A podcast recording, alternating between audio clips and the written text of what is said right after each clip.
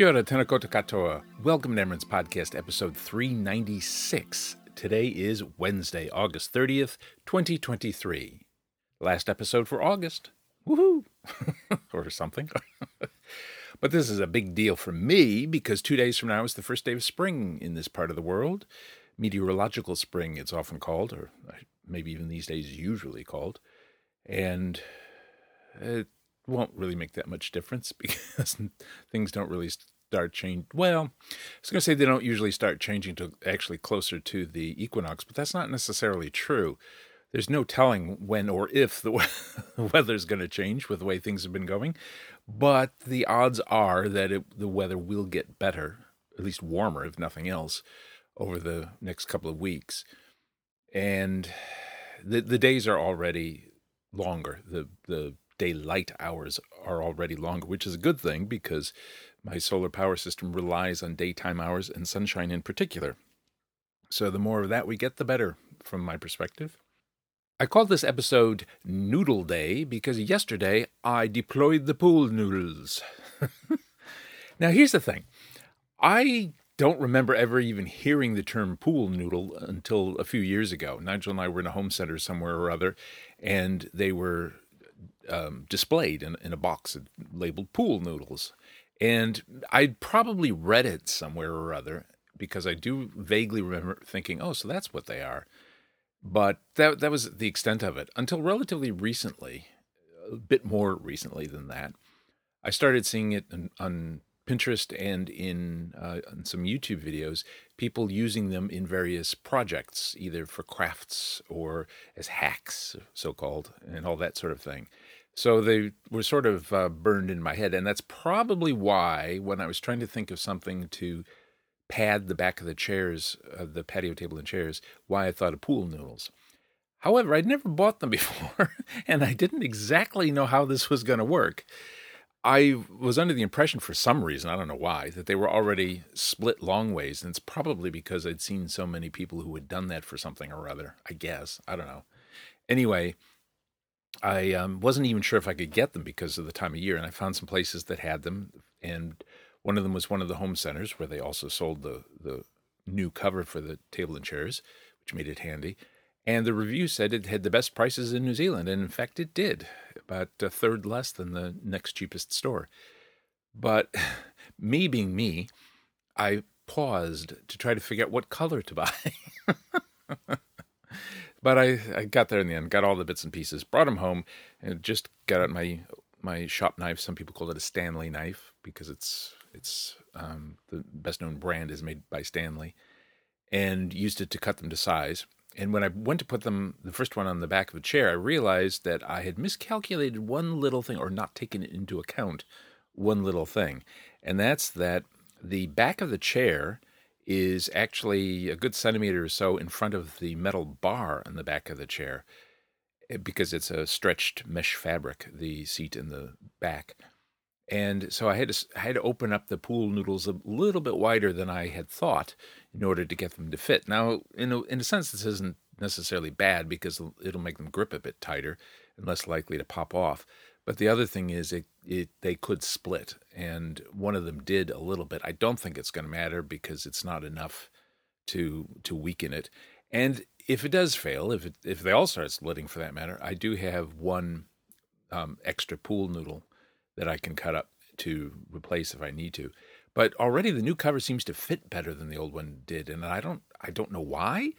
Um, I in the past I had a, a bag of garden soil sitting on top of the table to keep it weighted down. That was during the, all of the storms to ensure that it didn't lift up and fly away.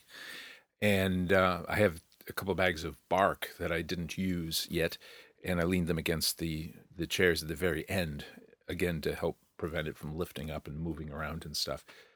And I haven't gotten around to putting the uh, ropes over it yet to help tie it down further, but that's yet to come. That's it just didn't feel like it was as urgent as getting the the cover itself replaced. And the cover has sets of ties, uh, fabric fabric ties that are meant to, I presume, are meant to tie to the table legs. I say presume because it, it fits for mine, and I don't know. And when I did it last year, when I put the previous one on, I just did a simple slip knot and they held. It held really well.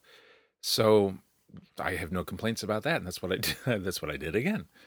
And we'll see how it goes. It was a bit of a mission to get the old one off, not because of those knots, that was easy enough, but because the rope I used to help tie it down um, was tied to the table legs and it was wound around other legs and it was it was time consuming to get it off, which is why I wanted to get those uh, carabiners to um, have a more quick release way of doing it. But I also bought a, a, grommet kit so that I could put grommets in the edges of the cover if I need to to give me something to clip onto.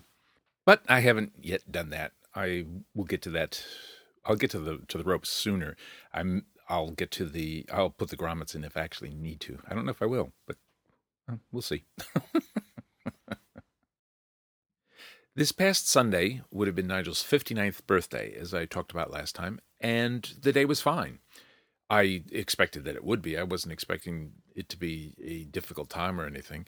Over the past couple of years in particular, his birthday for me has evolved into a sort of reflective time. I think about him and about us and about um, his the person he was and his legacies, plural, and all that sort of stuff, more than um, being sad that he's not here. I th- think more about the good stuff because he was. And on the other hand, only about three weeks later is what I've dubbed the horrible anniversary, and that's plenty. I can't escape thinking about that, even if I tried. And it's never a good idea to try to suppress thoughts about things. It never ends well. And so um, that day ends up being the day that I think about the sad stuff and and missing him and all that kind of thing and which I, I think is a good structure, for lack of a better word, to not to segregate feelings and emotions and so on, but to to properly focus them. And I mean, generally speaking, I try to be organized in thinking, in thought and deed, as is probably pretty obvious. So for me, that really works out well. Now, on the day we, I ended up going out for lunch with my mother-in-law and my one of my sisters-in-law, same place we went to just the other week, actually and it was nice. I mean, we we laughed and we we joked about Nigel and shared memories and stuff like that. But that wasn't the whole the only thing we talked about. We talked about just ordinary stuff too. I was aware of two things that day as we were doing this. One was that going out for lunch for Nigel's birthday was something we would have done when he was alive. But the other thing I was I was keenly aware of, and I didn't say a word about this at the time, was that his very last birthday we went out for lunch and I was keenly aware of that on the day as we were ordering our lunch and so on. It didn't um, affect me, and because I didn't say anything, it didn't affect anyone else. And I don't know that anybody would have necessarily, the other two would have been necessarily thinking about that. But it's hard for me not to, obviously. But nevertheless, um, despite that um, awareness or whatever, it didn't affect my day, and it was fine. As a matter of fact, after we were done, I was planning on going to the home center to get the the cover for the table and chairs and pool pool noodles and stuff, but didn't because the skies opened up and it was pouring, and I thought I'm just going to go home. It's no fun shopping when it's raining, so that's what I did, and so it was fine. But the whole day reminded me in a way that I hadn't been for a while, I guess, that I don't really talk about the reality of of my journey much anymore. I always referred to it as my grief journey f- for the first couple of years or so, but more recently, I've started morphing into talking about it as my life journey or my new life journey is probably more accurate because that's really what it is. It's build it's I've always talked about building my new life and so on. And that's really what my journey is now.